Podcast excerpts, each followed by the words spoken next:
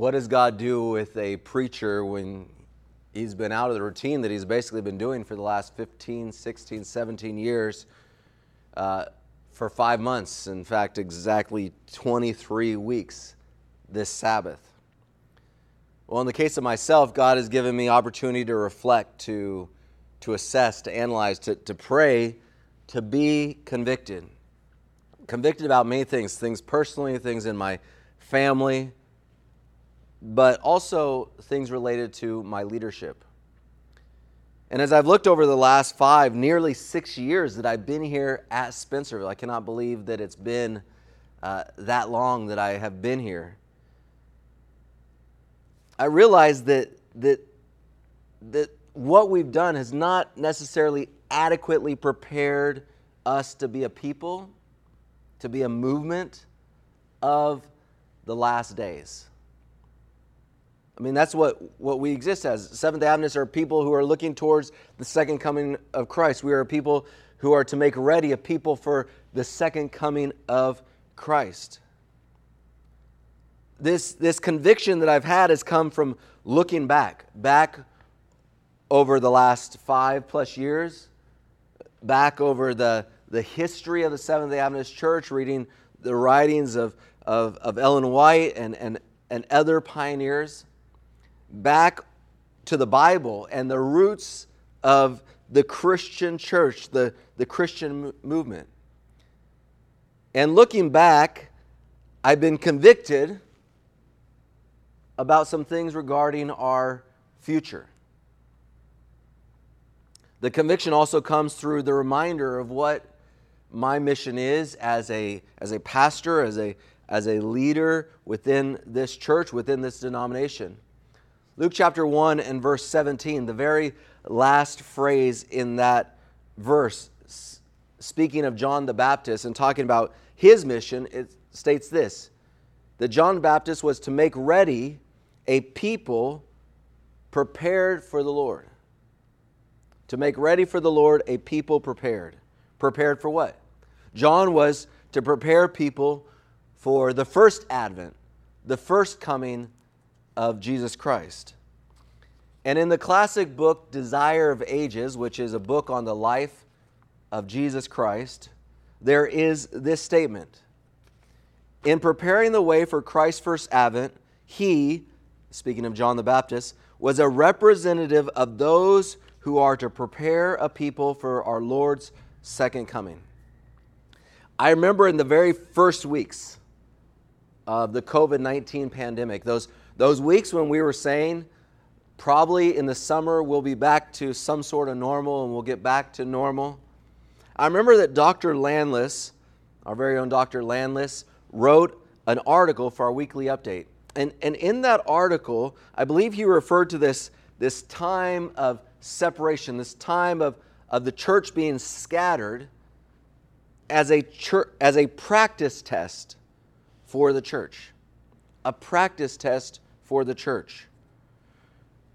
For five months, that thought has, has weighed heavy on my heart a practice test for the church.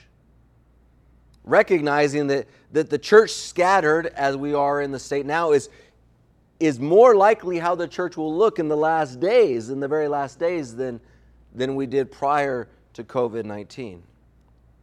And I've wondered some things. Are we theologically ready? For that scattering? Are we operationally ready?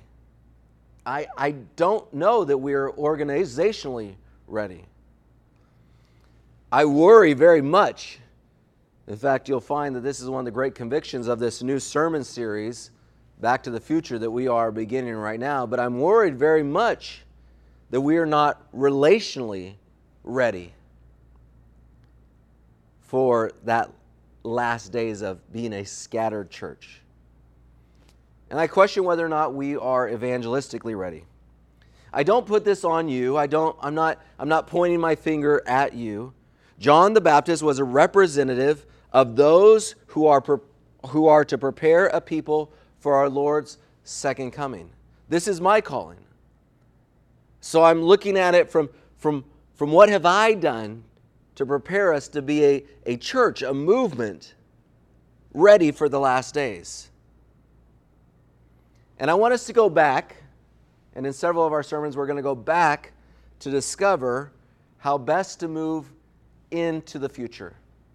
How best to move into the future. As I study the book of Acts, I'm s- struck by a, by a common thread of adaptation that runs through the early church as they faced various challenges and various uh, problems. Let's begin in Acts chapter 1, and I'll be reading verse 8. Acts chapter 1 and verse 8. But you will receive power. This is Jesus' last words to the disciples before he was taken up into heaven. But you will receive power when the Holy Spirit has come upon you, and you will be my witnesses in Jerusalem and in all Judea and Samaria and to the end of the earth. Those were Jesus' last words. They were his marching orders, we could say, uh, to the disciples, but not only to the disciples, but to the early church, and really to the ongoing church. You shall be my witnesses in Jerusalem, Judea, Samaria, and to the ends of the earth. And soon after that, the Holy Spirit did descend upon the disciples. The disciples went out and they began to preach, they began to witness, and, and the Christian church was born. The Bible states that in those first few years after the birth of the church, that it was growing daily. In fact, the, the language of the Bible is, and the Lord was adding to their number daily those who were being saved. What a beautiful picture.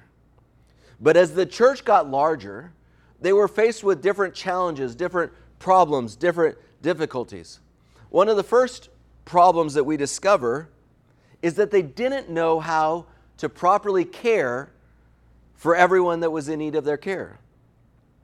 In Acts chapter 6, and verse 4, the Bible tells us this. Now, in these days, when the disciples were increasing in number, a complaint by the Hellenists arose against the Hebrews because their widows were being neglected in the daily distribution. Let me summarize that verse for you or, or rephrase, frame the, uh, the picture of that verse. The church was getting big, and the leaders, maybe we would say the pastors of the church, couldn't adequately treat everyone equally. They couldn't adequately care for everyone in the exact same manner. It was not due to prejudice or, or choice, though Satan was trying to make it become perceived in that way, but it was because of sheer size. Because of the size, these, these 12 men, these 12 individuals, and the, some of the other disciples around them could not adequately care for all the members of that church. And the disciples realized that if they, if they tried to do so, if these 12 individuals and, and some others tried to do so, that, that something else would suffer. And the 12 summoned the full number of the disciples and said, It is not right, it is not right that we should give up preaching the word of God to serve tables. It is not right that we should give up the word of God to serve tables. They realized that if, that if we try to, to serve everybody and just care for everyone in the way that they deserve to be served, then, then there's going to be a loss. They're going to lose the, the witnessing and the preaching aspect. So they came up with a plan. They said this Therefore, brothers, this is Acts chapter 6 still. Therefore, brothers, pick out from among you seven men of good repute, full of the Spirit and of wisdom, who we will appoint to this duty. But we will devote ourselves to prayer and to the ministry of the word. And what they said, the Bible tells us, pleased the whole gathering. And this is where we have the establishment of the diaconate, the deacons. These first seven were, were the deacons. The role of the deacons in the Adventist denomination has, has morphed into caring for the church, small c, a building, but the original purpose of the deacons was to care for the church, large c, the body of Christ, the people. Over these last five months, plus, it has become very apparent to me that, that, that our pastoral team, the five of us now, four with Pastor Andrea leaving, cannot properly care for our church family.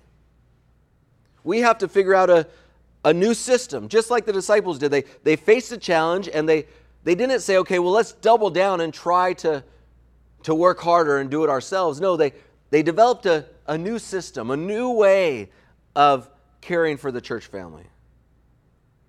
Now, this problem that we realize that we have, that we're not able to adequately care for people, is not a problem that exists because of COVID 19. This is a problem that has been there for some time, and in the back of our minds, we've known it's been a problem. But COVID 19 has cast a, a bright light upon it, which cannot be ignored if we still want to call ourselves the body of Christ.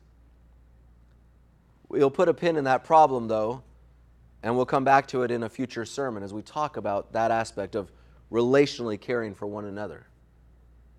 A second problem that arose in or challenge that arose in the early church is that as they grew larger, uh, their focus shifted from, from mission. It focused from, from being an ever expanding church or an ever witnessing church to being a gathering simply in Jerusalem. They're, they, they were growing in Jerusalem, and, and suddenly no longer did they see their need to go beyond the walls of Jerusalem, but, but they began to just look at how do we take care of and how do we jo- enjoy the church in Jerusalem. Acts of the Apostles, page 105. Success had attended the ministry of the word in that place, and there was danger that the disciples would linger there too long unmindful of the Savior's commission to go to all the world. Forgetting that strength to resist evil is best gained by aggressive service, they began to think that they had no work so important as that of shielding the church in Jerusalem from the attacks of the enemy. Instead of educating the new converts to carry the gospel to those who had not heard it, they were in danger of taking a course that would lead all to be satisfied with what had been accomplished.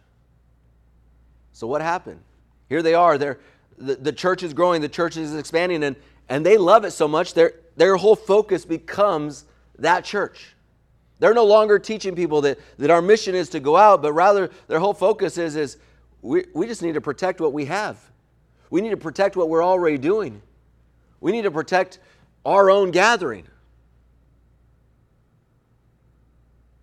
They were in danger, is written in the book Acts of the Apostles, of all becoming satisfied with what had been accomplished. So in Acts chapter 8 and verse 1, we read this And there arose on that day, there arose on that day a great persecution against the church in Jerusalem, and they were all scattered throughout the regions of Judea and Samaria except the apostles. So so this giant church that had grown up in Jerusalem is now scattered, and all that's really left in, in, in Jerusalem is just the 12, the, the apostles, to almost start over and start fresh there again. God allowed persecution to rise against the early Christian church in order to scatter them. There was a problem developing because of their growth. And God allowed the church to be scattered because they were taking a course that would lead all of them to become satisfied with what had been accomplished. In the last five plus months, I realized that, that over the last almost six years, in many ways, that, that I have shepherded this church into a place where all of us can be satisfied with what's been accomplished. We, we talk about the, the tithe gain that we've had, and it's, it's been wonderful and it's been great. And I know that the conference is grateful, and I see it as a, as a God's blessing. We talk about the attendance growth, and we talk about the baptismal growth, and we praise God for these things. We talk about the His teams, and we, we praise God for these things. But, but it could become easy to see this as, you know what, we can become satisfied with what has been accomplished. God has done many things for us in the last five, almost six years.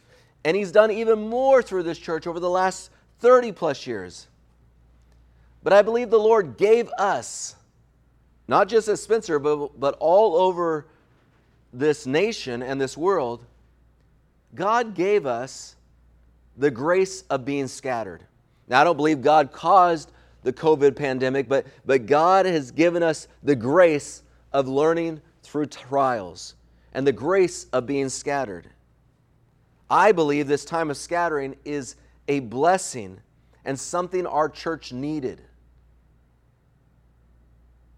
Maybe even just myself that I needed to, to, to look at things differently. When the church was scattered in the first century, they really got it right. Acts chapter 8 and verse 4. Now, those who were scattered went about preaching the word. They're scattered, that's their response. Let's figure out ways to be greater witnesses during this scattering. But I don't know that we have gotten it as right as they have. We got scattered, and a lot of us, including me initially, immediately began looking for ways to get back to Jerusalem, to get back to gathered, to get back to normal. I've had a number of people quote to me Hebrews chapter 10 and verse 25, which tells us not to give up the habit of meeting together. But, folk, what I hope to show you over the course of this sermon series is that we weren't fulfilling the spirit of Hebrews chapter 10 and verse 25 when we were gathering March 7 or, or in the weeks prior to March 7. Not truly. The early church addressed this problem of being satisfied by scattering and preaching, not by trying to figure out how to get back to what was before. Then finally, a third challenge that I see that rose up in the church as they grew. As more people joined, and even as this church was now spreading out all over Jerusalem and Judea and Samaria and to the ends of then, at that time, the known world. They became churches, plural. And the apostles realized that they couldn't oversee everyone, and so the office of elder was established. We see this in Acts chapter 14, and, and I'll begin in, in verse 10 to give context. In fact, I'll turn there in my Bible, Acts chapter 14, and I'll start in verse 10 for context. Oh, excuse me, sorry, wrong, wrong uh, verse. But the Jews from Antioch, but the Jews from Antioch and Iconium, and having, sorry, Acts chapter 14, verses 19 through 23. And the Jews from Antioch and Iconium, having persuaded the crowds, they stoned Paul. This is the apostle Paul. And they dragged him out of the city, supposing that he was dead. This is Acts chapter 14 and verse 20 now. But when the disciples gathered about him, he rose up and entered the city on the next day. He went on with Barnabas to Derbe. When they had preached the gospel to that city and had made many disciples, they returned to Lystra and to Iconium and to Antioch, strengthening the souls of the disciples, encouraging them to continue in the faith, and saying that through many tribulations we must enter the kingdom of God. Verse 23. And when they had appointed, listen this, and when they had appointed elders for them in every church, with prayer and fasting, they committed them to the Lord in whom they had believed. Elders were established in every church. They had a challenge. The apostles couldn't oversee all the churches. They had to go on their way. They had to, to, to continue to spread the word. And so what did they do? They established elders. And what was the purpose of these elders? 1 Peter chapter 5 verses 1 through 3. So I exhort the elders among you as, as a fellow elder and a witness of the sufferings of Christ, as well as a partaker in the glory that is going to be revealed, shepherd the flock of God that is among you, exercising oversight, not under compulsion, but willingly, as God would have you, not for shameful gain, but eagerly, not domineering over those in your charge, but being examples to the flock. I'm going to break down this text in a future sermon as well. But quickly, I want to say that to be an elder was not about having a title or being asked to do prayer once in a while or sitting on a board or being a part of a committee. Elders were to shepherd people, to, to be relationally engaged with people. When I read Acts, I see a thread that, that wove through each challenge that they faced. Caring for the members, becoming satisfied with what had been, needing spiritual oversight in all the communities of faith. With, with each challenge or with each problem that they faced, they didn't double down on what they were doing. They changed to meet the need. They didn't say, How do we get back to what we've been doing before? But rather, they recognized, Here's a challenge. Let's change to meet the need. COVID has forced myself and our team to look at some of these challenges and look at our church in the full light of day and to acknowledge what we already knew in many ways, but did not want to fully address. And to acknowledge that we share these same issues, we share these same challenges that the early church was facing as well.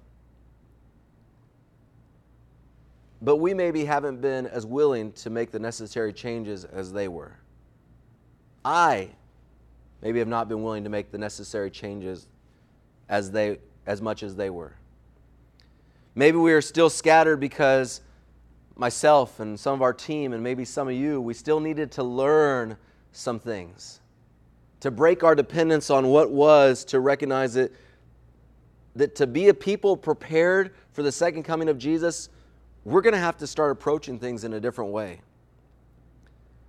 So I've been praying about this and talking about this with our team, and, and, and really here in some ways is my vision for when we come back and regather, and, and hopefully even before that.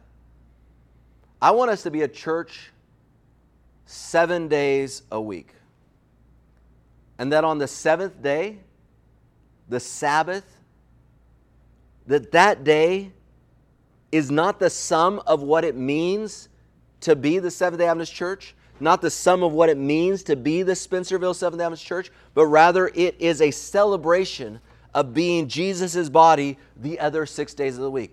All week long, we're the church, and on the seventh day, we come and we celebrate Jesus Christ and who He is and what He has done for us. We're, we're strengthened by the, by the music and the message, but, but it's just a strengthening for us to go out and to continue being the church. My vision is that no longer will the church be considered what we do for one or maybe two hours a week, but that those one or two hours will simply be, again, the cherry on the top of the other 166 or 167 hours of the week. Here's something kind of radical. I, I hope that we will become a church with no committees. I'm not talking about getting rid of the church board or the church finance committee. Don't worry, I'm not talking about those things. I, I recognize that those are practical checks and balances that are needed within our community of faith. But I'd love to have a church where there is no evangelism committee because evangelism is happening through small gatherings of people within the church just naturally. I'd love to be a commu- community of faith where there is no community service team or community services committee because com- members, in conjunction with other members in small gatherings, are going out and doing community service on their own. A church where we don't have men's ministries or, or women's ministries, not because these things are in and of themselves bad, but, but men's ministries and women's ministries exist because we have to intentionally plan things to care for members because we're not naturally caring for them on our own. I'd love to have a place where, where, where single women and single men and, and married women and married men and young women and young men and old men and old women and, and widows and widowers and, and divorcees are all cared for within the context of smaller groups of community rather than us having to plan events to care for these people. I love to have a church where we don't need a prayer team of intercessors because everybody is connected to somebody else and is interceding for them daily. I'd love to have a church where not one person, not one person falls through the cracks unless they do so intentionally, unless they choose to do so intentionally. There are those who have told me, Pastor, I don't like the his teams because I wish I could just slip into church and out of church without anyone talking to me. Well, if they want to intentionally do that, but, but for the most part, I'd love to have a church where no one can slip in or out without being cared for or looked after.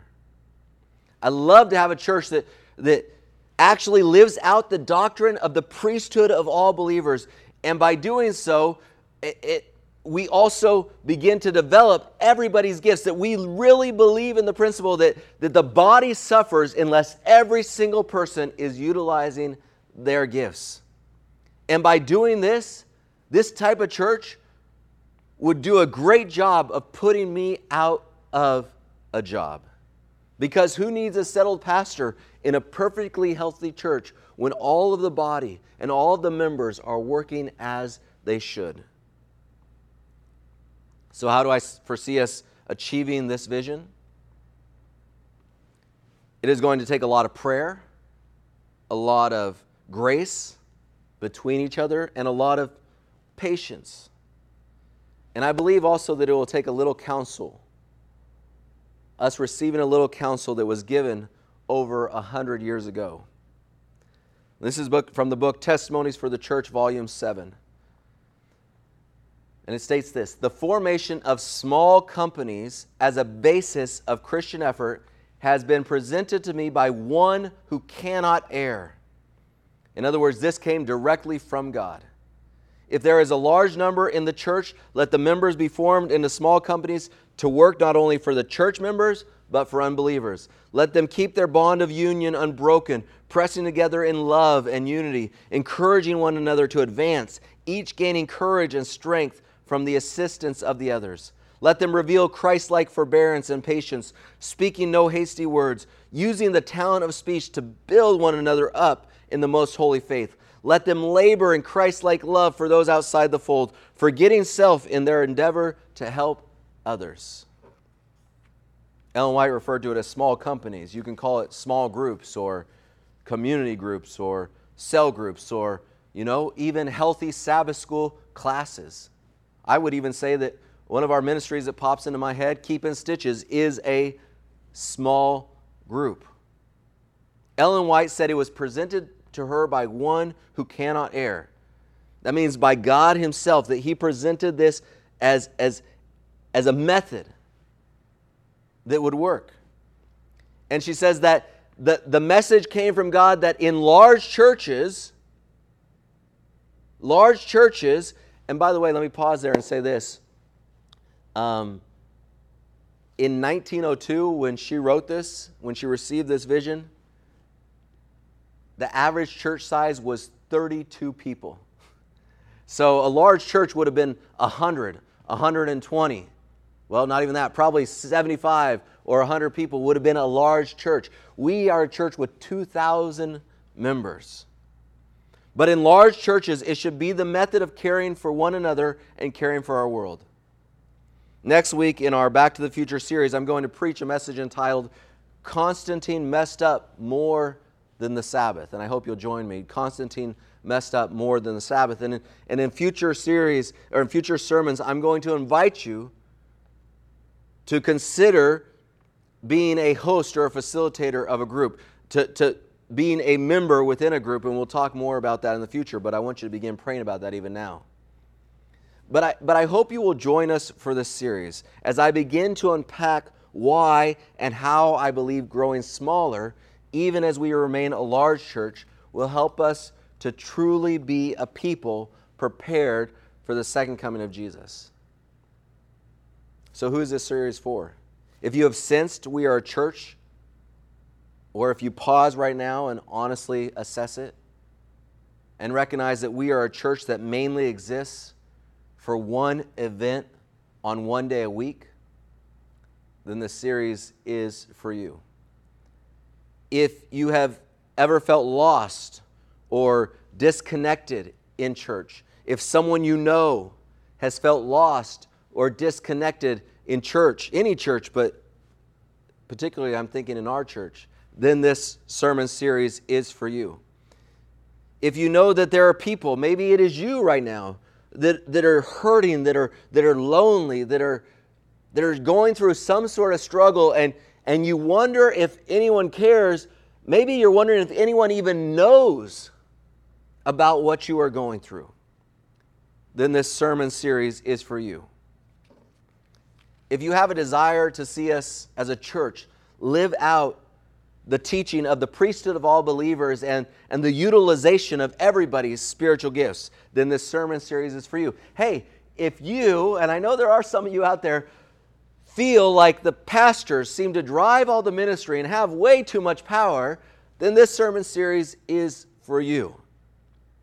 If you're an elder or a deacon being and you feel like being in that role should mean something more than sitting on committees or setting up chairs or collecting offering, then this sermon series is for you. Y'all, COVID has forced us to face some of our shortcomings. It's forced me to face some of my shortcomings and some of the shortcomings of the way that, that we've been shepherding this church. But I am not fearful about the future, even though I have some disappointment in the past. Because I know several things. I know, first of all, that Jesus loves me. And I know that Jesus loves you very much. He loves you so much that, that He came to this earth and He dwelt among us. And He went to a cross and He died on that cross so that we could have eternal life. And, and His body was pierced for our transgressions, for our sins, for our mistakes. But, but then he raised this thing up. And he's called it the body of Christ. His, his physical body was pierced, and now he, rose, he raised this thing up called the body of Christ, which is the church. And just as he loves me as an individual, and just as he loves you as an individual, he loves his church, the body of Christ, what he calls the bride of Christ. And so, even though We've had challenges in the past. And even though we, we recognize we have some of those challenges of, of not being relationally ready in the way that we care for one another, of, of being too satisfied with what has come before and, and too desirous to get back to what has been in the past. And, and, and that maybe in our offices and in the way we function in our structure, we have not truly honored the biblical principles of the diaconate or elders or, or pastors or evangelists, whatever it may be. Even though we have some of these challenges, because Jesus loves us, because He died for us, I know that He is going to be working on our behalf. And so here is my request to you this week that you will begin praying in preparation for next week's sermon. And that you will pray this prayer with me God, please give us a clearer picture of how we can be a people made ready, prepared for our Lord and His second coming. Will you pray with me? Jesus, I thank you so much for your love for me, for your love for those that are watching right now, for your love for the church. We are imperfect and, and, and we struggle. We're imperfect as individuals, but we're also imperfect as a church. And Lord, help us to be willing to have that same thread run through us that ran through the early church. That as they, they faced a challenge, they were willing to adapt to meet that challenge. They didn't double down on what had been, but they said, you know what? We want to be more like Jesus, more like the body of Christ should be. Lord, may that same thread run through us. Convict us, speak to our hearts as, as we begin this sermon series on talking about what it means to, to get smaller even as we remain a large church. Help us to know what role we have in that. Convict our hearts, Jesus, I pray, and be with us. In your name, amen.